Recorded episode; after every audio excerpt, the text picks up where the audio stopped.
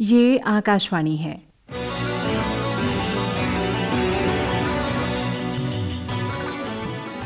बदलती फिजाएँ। प्रस्तुत है आकाशवाणी और विज्ञान प्रसार के संयुक्त प्रयास से तैयार जलवायु परिवर्तन और भूमंडलीय तापक्रम की समझ और प्रबंधन पर आधारित विज्ञान धारावाहिक बदलती फिजाएँ की श्रोताओं के पत्रों पर आधारित उनतीसवीं कड़ी।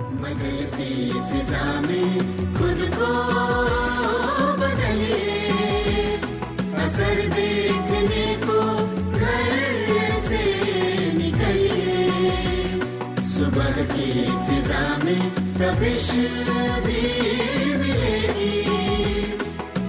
की लहर में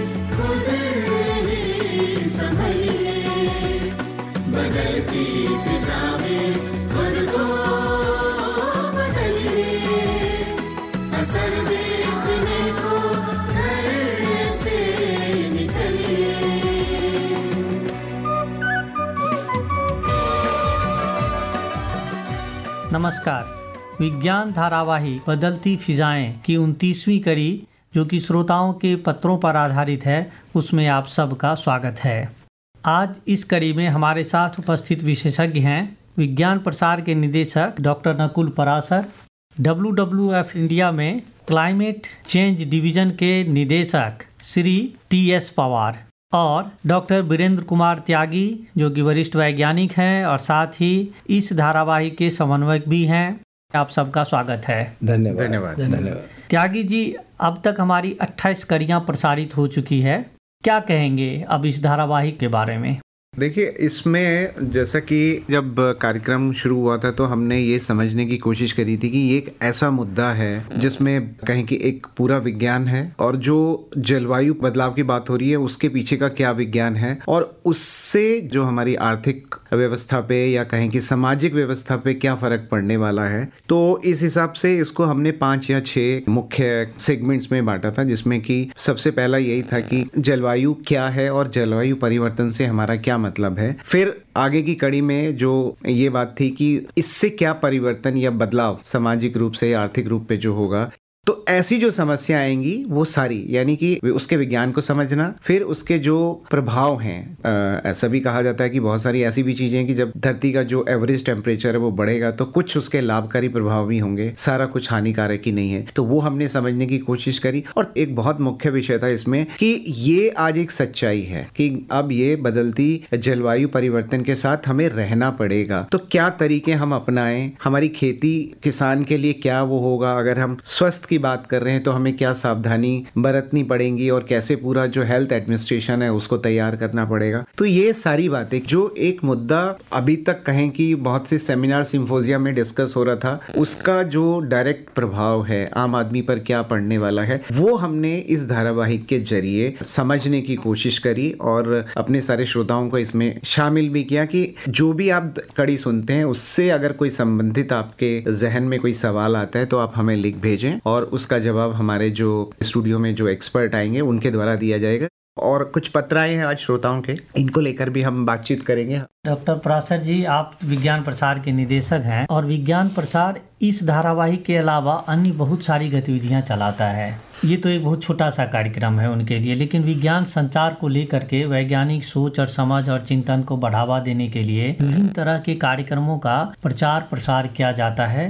थोड़ा इसके बारे में भी हमारे श्रोताओं को बताइए। बहुत बहुत धन्यवाद झा साहब। विज्ञान प्रसार विगत तीस वर्षों से विज्ञान के लोकप्रियकरण, जनप्रियकरण और विस्तार में और उसके प्रसार में लगा हुआ है। और तमाम जितने भी माध्यम आज हम देखते हैं, हमारे सामने आते हैं, उन सब के ज़रिए वो सतत रूप से काम करने में लगा हुआ है। विगत तीस वर्षों के अंदर करीब ढाई सौ से ज़्यादा मौलिक पुस्तकों का लेखन किया है और इसी तरह से तमाम ऑडियो वीडियो जो भी सामग्री है उसको एकत्रित करके हमने उसे इन माध्यमों के ज़रिए लोगों तक पहुँचाने की चेष्टा की है। एक बहुत बड़ा महोत्सव आप लोग अभी हाल ही में आयोजित करने जा रहे हैं। भारत अंतर्राष्ट्रीय विज्ञान महोत्सव। जी। इसके बारे में हमारे सुनने वालों को जरा विस्तृत रूप से बताइए। आजकल पूरे विज्ञान प्रसार के अंदर पूरा एक माहौल सा बना हुआ है। India international science festival IISF 2019 ये आई आई एस एफ़ की श्रृंखलाओं में पांचवी कड़ी है।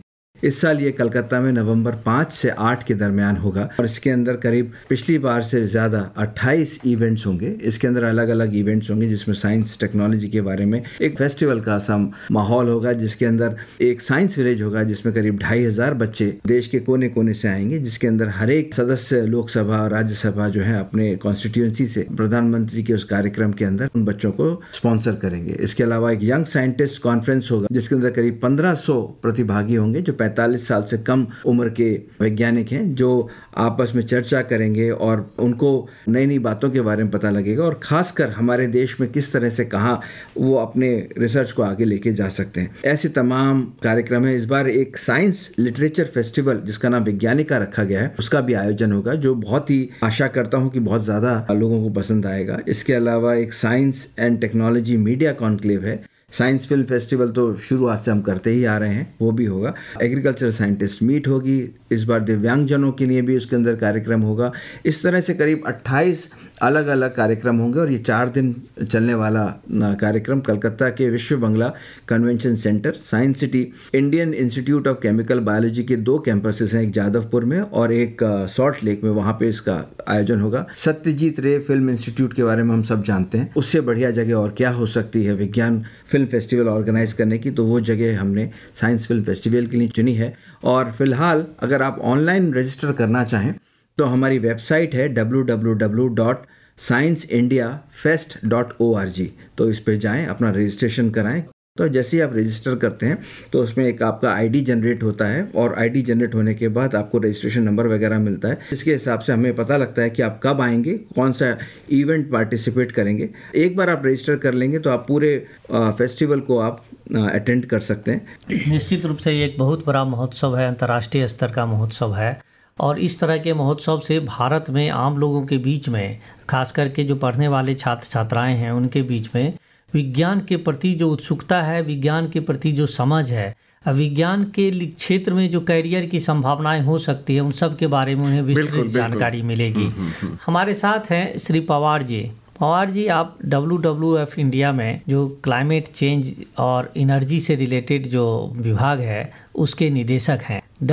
एफ़ इंडिया का एक विस्तृत कार्य क्षेत्र रहा है। भारत के अलावा उसका एक अंतर्राष्ट्रीय स्तर पर कार्य होता रहा है। जलवायु परिवर्तन की जब हम बात करते हैं और कोई भी दुष्प्रभाव हमें देखने को मिलता है खास करके अभी हाल ही में जैसे पटना में बाढ़ की स्थिति हो गई थी, अचानक बारिश के कारण। इस तरह को लेके लोग जो है, कहते हैं कि जलवायु परिवर्तन के कारण ऐसा हुआ है। आप जलवायु परिवर्तन को किस रूप में देखते हैं और अंतर्राष्ट्रीय अनुभव को देखते हुए आप इस बारे में क्या कहेंगे?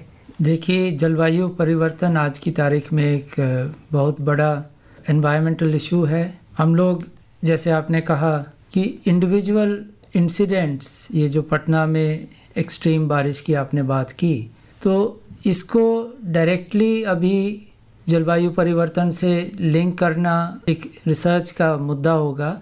बट एक चीज़ निश्चित है कि जैसे जैसे जलवायु परिवर्तन बढ़ता जाएगा जो हमारे एक्सट्रीम इवेंट्स हैं चाहे वो अधिक मात्रा में वर्षा हो फ्लड्स हों ड्राउट्स हों हीट वेव्स हों उनकी ड्यूरेशन और फ्रीक्वेंसी वो बढ़ती जाएगी। तो जब हम इस तरह के इंसिडेंट्स को देखते हैं तो स्पेशली एक लंबे अरसे तक उसकी मेज़रमेंट करके तभी किसी निश्चित डिसीज़न पे पहुँच सकते हैं कि वो जलवायु परिवर्तन से लिंक्ड है या नहीं।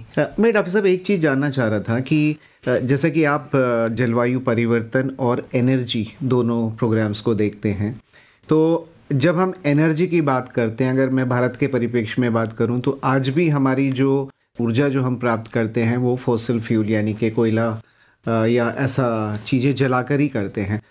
कार्बन फुटप्रिंट की बात इसमें आती है और कार्बन और CO2 जो है वो एक ग्रीन हाउस गैस है, जिसकी वजह से हमारा जो तापमान है वो बढ़ रहा है और वो एक बहुत बड़ा फैक्टर है जिसको क्लाइमेट चेंज और ग्लोबल वार्मिंग का जिम्मेदार ठहराया जा रहा है। और एक मुद्दा और है जो हमारे पत्रों में भी हमारे बहुत सारे श्रोताओं ने पूछा है कि क्या जलवायु परिवर्तन और प्रदूषण का क्या कोई डायरेक्ट संबंध है क्या इन दोनों चीज़ों में? जनरली ये कहा जाता है कि प्रदूषण जो है वो एक अलग विषय है। उसका क्लाइमेट चेंज से कोई संबंध नहीं है। पर आपका क्या कहना है इस विषय पर? जी जैसे आपने बताया अभी कि ऊर्जा जो है जो हमारी फॉजिल फ्यूल बेस्ड ऊर्जा सोर्स हैं जैसे कोल वगैरह उससे जो एमिशंस निकलते हैं कार्बन के हम्म हम्म। तो वो एक काफ़ी हद तक कंट्रीब्यूटिंग सोर्स हैं जो इन दोनों मुद्दों पर local environmental air pollution issue और ग्लोबल एनवायरमेंटल इशू जल क्लाइमेट चेंज जलवायु परिवर्तन जो दोनों में कॉमन है। इसमें अगर हम देखें तो अभी जैसे इंडिया में हमारी 22 प्रतिशत अभी रिन्यूएबल एनर्जी सोर्सेस से ऊर्जा जनरेट हो रही है। लेकिन मेजर हमारा अभी भी कोल और गैस पे बेस्ड है। तो हमारी भारत सरकार का ये जो एनडीसी हमने नेशनली डिटर्मिन्ड कंट्रीब्यूशन जो पेरिस एग्रीमेंट के तहत इंडियन गवर्नमेंट ने कमिट की है उसमें ये एक इंपॉर्टेंट इशू है कि हम 2030 तक 40 प्रतिशत एनर्जी जनरेशन भारत में non fossil fuel based sources से करेंगे। तो क्योंकि एनर्जी यूसेज इन दोनों मुद्दों से लिंक्ड है अगर हम देखें एयर पोल्यूशन और क्लाइमेट चेंज में बहुत लिंकेज भी है। जैसे काफ़ी हमारे एयर पोल्यूटेंट्स होते हैं जो ब्लैक कार्बन निकलता है जो कार्बन पूरी तरह से बर्न नहीं होता है वो ब्लैक कार्बन सन रेज को एब्जॉर्ब करता है लोअर एटमॉस्फेयर में और उससे हीटिंग बढ़ती है। ऐसे ही एक हमारा सल्फेट एरोसोल्स हैं जो डीजल में या जो कोयला में सल्फ़र होता है वो जब एटमॉस्फेयर में जाता है तो वो सूर्य की किरणों को रिफ्लेक्ट करता है तो उससे कूलिंग होती है थोड़ी बहुत। एक और पोल्यूटेंट है एयर पोल्यूटेंट ग्राउंड लेवल जो जमीनी स्तर पे ओजोन होती है वो भी एक हीटिंग का एलिमेंट है। अच्छा वो ओजोन किस चीज़ से पैदा होती है? जो ग्राउंड लेवल की जो। ओजोन है। तो जो ग्राउंड लेवल की ओजोन है वो जब हाइड्रोकार्बन हमारे हैं वो और नाइट्रोजन ऑक्साइड्स सनलाइट की प्रेजेंस में जब इंटरेक्ट करते हैं तो उससे ग्राउंड लेवल ओजोन बनती है जो कि हमारे शरीर के लिए तो हानिकारक होती है लेकिन वो हमारी एग्रीकल्चरल प्रोडक्टिविटी पे भी बहुत नुकसान करती है। अच्छा अच्छा। तो ये तो बात हुई जो एयर पोल्यूशन से क्लाइमेट चेंज पे इम्पैक्ट है। इसका एक रिवर्स फैक्टर भी है कि क्लाइमेट चेंज का एयर पोल्यूशन पे क्या इम्पैक्ट है। कि जैसे जैसे हमारी वर्षा कम होती जाएगी या कुछ स्पेल्स होंगे जो काफ़ी ड्राई होंगे तो उसमें हमारे जो एयरबोर्न पार्टिकल्स हैं जो डस्ट पार्टिकल्स हैं वो काफ़ी देर तक वायु में रहेंगे उससे पोल्यूशन बढ़ेगा। दूसरा जैसे टेम्परेचर बढ़ेगा क्लाइमेट चेंज की वजह से तो यही जो ओजोन फॉर्मेशन की बात है ओजोन का स्तर भी बढ़ेगा। बढ़ेगा हाँ हाँ। तो क्लाइमेट चेंज भी हमारे एयर पोल्यूशन सिनेरियो को और खराब कर सकता है। और इन दोनों का कॉमन कॉज है फॉजल फ्यूल बेस्ड एनर्जी तो इसलिए हमें सोल्यूशन भी उसी डायरेक्शन से मिलेगा जो कि रिन्यूएबल एनर्जी से एनर्जी एफिशिएंसी से हो। तो इस डायरेक्शन में और इससे हमें दोनों मुद्दों पर फ़ायदा होगा। हमारी लोकल एनवायरनमेंट भी अच्छी होगी और ग्लोबल एनवायरनमेंट भी अच्छी होगी। बहुत सारे हमारे जो श्रोता हैं वो एक सवाल जहन में आता है मेरे भी आता है कि हमने बचपन में ये पढ़ा था कि वातावरण में जो ऑक्सीजन है और कार्बन डाइऑक्साइड और नाइट्रोजन का एक निश्चित अनुपात जो है वो बना रहा हमेशा। तो कार्बन डाइऑक्साइड जो है वो हमेशा से जो एटमॉस्फेयर है उसका हिस्सा रही है। तो अब क्या दिक्कत है? अगर थोड़ी सी जो कहें कि सी अगर बढ़ जाएगी तो क्या हो जाएगा? ये बड़ा अच्छा सवाल आपने किया है एक्चुअली नेचर में हर चीज़ बैलेंस में अच्छा होता है। और जो अर्थ का जो शुरू से ही प्री हिस्टोरिक टाइम से चलता आया जो जो मात्रा हम नापते हैं प्री इंडस्ट्रियल टाइम से एक्चुअली वो 280 औद्योगिक क्रांति से पहले। जी। हाँ ये बड़ी रोचक बात है कि जब से ऑक्सीजन बेस्ड लाइफ कहें कि ऑक्सीजन आधारित जीवन धरती पे पनपा और औद्योगिक क्रांति तक हवा का जो मिश्रण था उसमें बदलाव नहीं आया। वो वही कहते थे कि 22 या 23 परसेंट ऑक्सीजन है बाकी नाइट्रोजन है और पॉइंट ज़ीरो थ्री परसेंट जो है कार्बन डाइऑक्साइड है। ये अनुपात नहीं बदला। और जब से औद्योगिक क्रांति हुई हमने कोयला और प्राकृतिक गैस और तेल को जलाना शुरू करा तो CO2 की मात्रा जो है वो बढ़ गई और तब से दिक्कत आने लगी। जी। एक सवाल और था जो मैं डॉक्टर नकुल पारेशर से और डॉक्टर पवार दोनों से पूछना चाह रहा था कि CO2 बढ़ी टेम्परेचर बढ़ा और उसने जो पहाड़ों पे जमी बर्फ़ है या जो ग्लेशियर वो पिघलने लगे और उसका पानी जो समुंदर में आ गया और समुंदर का जो स्तर है वो बढ़ा। और कहीं मैंने पढ़ा था कि लगभग 33 प्रतिशत जो दुनिया की आबादी है वो तटीय इलाके में रहती है। तो अगर पानी का स्तर बढ़ने से पानी अंदर तक घुस गया तो इतनी बड़ी आबादी का जो डिस्प्लेसमेंट होगा, उसके लिए क्या तैयारी हमारे पास है? अभी कुछ है क्या? जी। ये काफ़ी गंभीर विषय है जो आपने रेज किया है। और इसमें एक्चुअली अगर हम पहले देखें तो हमारे जो नेचुरल सिस्टम्स थे वो सी लेवल राइज को कुछ हद तक रोकते थे और जो पॉपुलेटेड एरियाज़ थे उसमें नहीं इम्पैक्ट होता था इतना। लेकिन अभी क्या हो रहा है? कि एक तो हमारी पॉपुलेशन डेंसिटी बढ़ती जा रही है लोग बाग कोस्ट के और करीब जाना चाहते हैं वहाँ पे घर बनाते हैं। दूसरा जैसे आपने बताया कि सी लेवल राइज हो रहा है इसके दो मुख्य कारण हैं। एक तो जो आपने बताया कि मेल्टिंग ऑफ़ ग्लेशियर्स स्नो और दूसरा जो है क्योंकि टेम्परेचर बढ़ रहा है इससे पानी का थर्मल एक्सपेंशन हो रहा है। और उसकी वजह से भी जल स्तर यानी कि दो हैं। ये बात तो वाकई में बड़ी इंटरेस्टिंग है कि पानी जो है गर्म करने पे फैलता है। तो वो टेम्परेचर बढ़ने से एक फैल जो उसका कहें कि फैलाव जो है वो हो गया और पानी और ऐड हो रहा है। तो ये दुगनी मार हो गई मतलब एक तरीके जी, से। जी। जी। और दूसरा कि लोग बाग नेचर से थोड़ा दूर जाते जा रहे हैं। जो कोस्टल बेल्ट पे जो नेचुरल पेड़ पौधे वगैरह होते थे जो उसको रोकते थे उनकी मात्रा कम होती जा रही है। तो ये भी एक इम्पैक्ट है। अभी जैसे आपने हाल ही में देखा होगा प्रधानमंत्री जी ने न्यूयॉर्क क्लाइमेट समिट में ये अनाउंसमेंट की थी कि भारत ने लीड ली है एक coalition for disaster resilient infrastructure एक ये सेटअप किया गया है जिसका सेक्रेटेरिएट दिल्ली में होगा और इसमें बाकी देश भी ज्वाइन करेंगे जो यूएन के मेंबर्स हैं। और ये बन चुका है या बनना है? ये अभी अनाउंसमेंट अनाउंस हुआ है, बिल्कुल। और इसमें अभी रेक्विजिट जो मेंबर्स हैं वो शामिल होंगे और फिर इसका सेक्रेटेरिएट दिल्ली में इस्टेब्लिश होगा जिसमें कि टेक्निकल सपोर्ट नॉलेज एक्सचेंज और कैपेसिटी बिल्डिंग होगी ताकि जो हमारे नए इंफ्रास्ट्रक्चर बनेंगे या जो एग्जिस्टिंग इंफ्रास्ट्रक्चर है उसको हम कैसे क्लाइमेट प्रूफ कर सकें क्लाइमेट रिजिलियंट बना सकें ताकि ये जो हमारे एक्सट्रीम इवेंट्स बढ़ते जाएँगे उनका इम्पैक्ट उन पे कम हो। आप ये कह रहे हैं कि जैसे कि हमारा जो बाढ़ जैसे आती है तो बहुत बर्बादी हो जाती है। तो बाढ़ इतनी या जितनी अभी आई है उसको झेलने की ताकत हम में रहे और जीवन जो है वो सामान्य रूप से चलता रहे। इस तरीके के जो बुनियादी ढांचा है वो तैयार करने की बात हो रही है। सर डॉक्टर पारेश्वर मैं आपसे पूछना चाह रहा था कि जब हम बात करते हैं ना कि इतनी सारी आबादी के लिए हम और क्या सॉल्यूशन विज्ञान और प्रौद्योगिकी क्योंकि यही बात कही जाती है कि ये दिक्कतें बढ़ती विज्ञान और प्रौद्योगिकी की वजह से आई लेकिन इनका जो सॉल्यूशन है जो समस्याएँ आई हैं उसका सॉल्यूशन भी इसी से निकलेगा। तो भविष्य को आप किस रूप में देखते हैं अगर हम विज्ञान और प्रौद्योगिकी को साथ लेके चले? जी जी। वो कहते हैं prevention is better than cure जी। तो बहुत ज़रूरी है चूँकि हम सब इस बात से वाकिफ़ हैं और पूरी तरह से आगाह हो चुके हैं कि हमारे सामने ये परेशानी आने वाली है।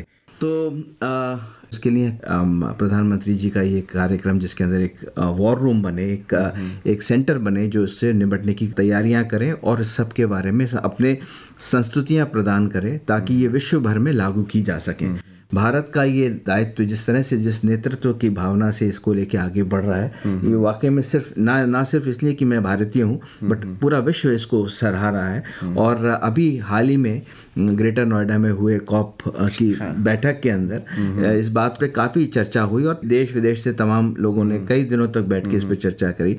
Vigyan Prasar department of science and technology की तरफ़ से भी वहाँ पे था और वहाँ पे हमें बहुत सारे लोगों के साथ मिलने का सौभाग्य प्राप्त हुआ उन सब के बारे में पता लगा। कुछ का कहना था कि इतना ज़्यादा नहीं है जितना कि ये कहा जा रहा है, है इतना हाइप क्रिएट किया जा रहा है। परंतु कुल मिला जुला के देखा जाए हकीकत तो यही है कि हम तो अभी से महसूस कर रहे हैं इस बात को और वो उससे ज़्यादा उसकी जो शिद्दत है वो महसूस की जाएगी आने वाली नस्लों को। तो अगर हम इसको पॉजिटिवली सकारात्मक तरीके से देखें तो हम इससे निदान पा पाएँगे। निश्चित रूप से जहाँ समस्याएँ हैं वहाँ समाधान के भी प्रयास किए जाते हैं। इसमें विज्ञान एवं प्रौद्योगिकी का अपना महत्व है।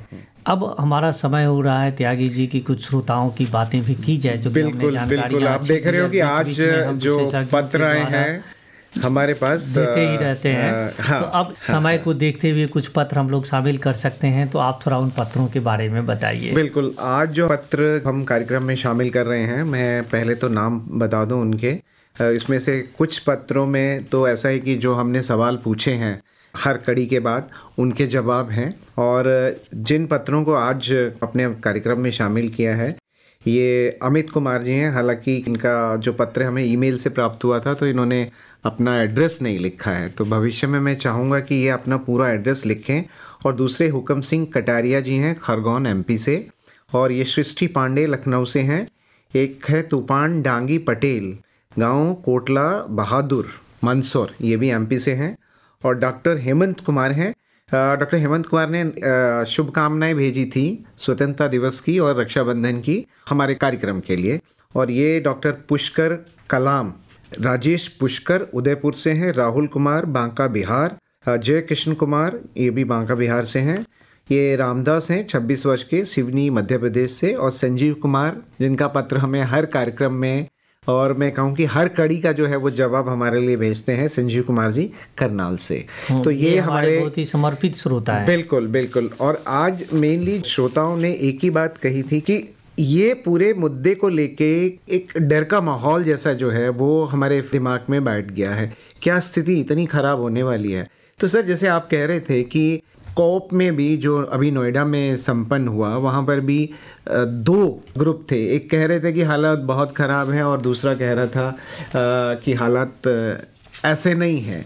तो वास्तविक स्थिति क्या है? कि एक किस्म के डर के माहौल के साथ हम ना जिए। हाँ अपने जीवन शैली को हम थोड़ा सुधारें, जो हमारे कार्बन फुटप्रिंट है, उसको कम करें। लेकिन कहीं ना कहीं जो एक अननोन फियर जो बैठ गया है, ये समाचार पत्रों से पढ़ते हुए, किताबों से पढ़ते हुए, उससे बाहर निकल कर जिए।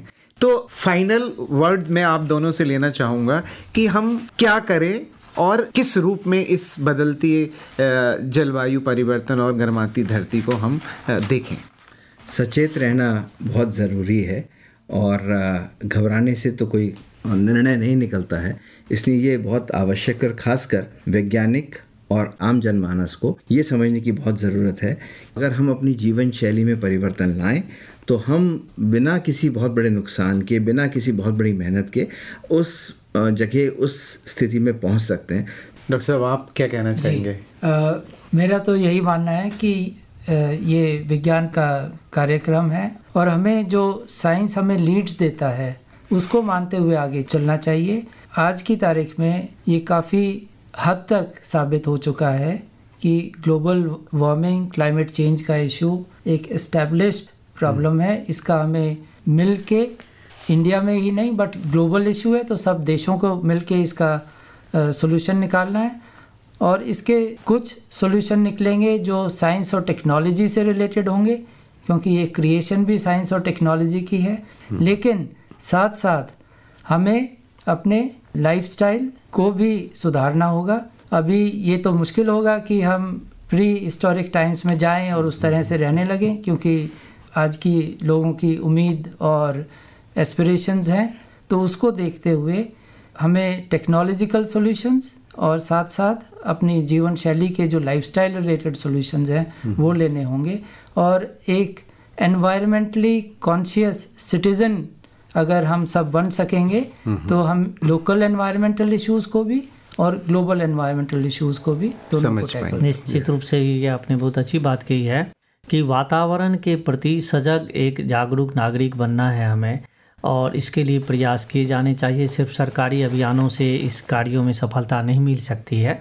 और सुनने वालों से ये निवेदन है कि वो जब भी ईमेल से भेजें तो अपना पूरा पता ज़रूर लिखें, क्योंकि उनका सिर्फ़ नाम आता है। अगर लकी ड्रॉ में उनका नाम चुना जाता है तो फिर उन्हें हम जो इनामी किट होते हैं, वो विज्ञान प्रसार द्वारा नहीं भेजा जा सकेगा। तो थोड़ा इसके लिए भी वो सावधानी बरतें।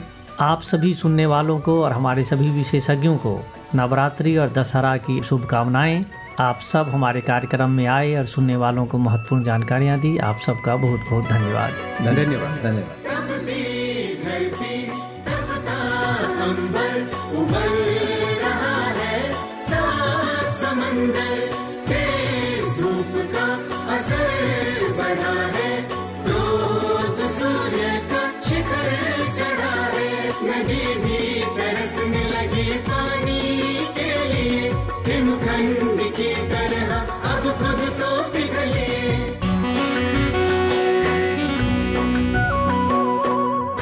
बदलती फिजाएँ।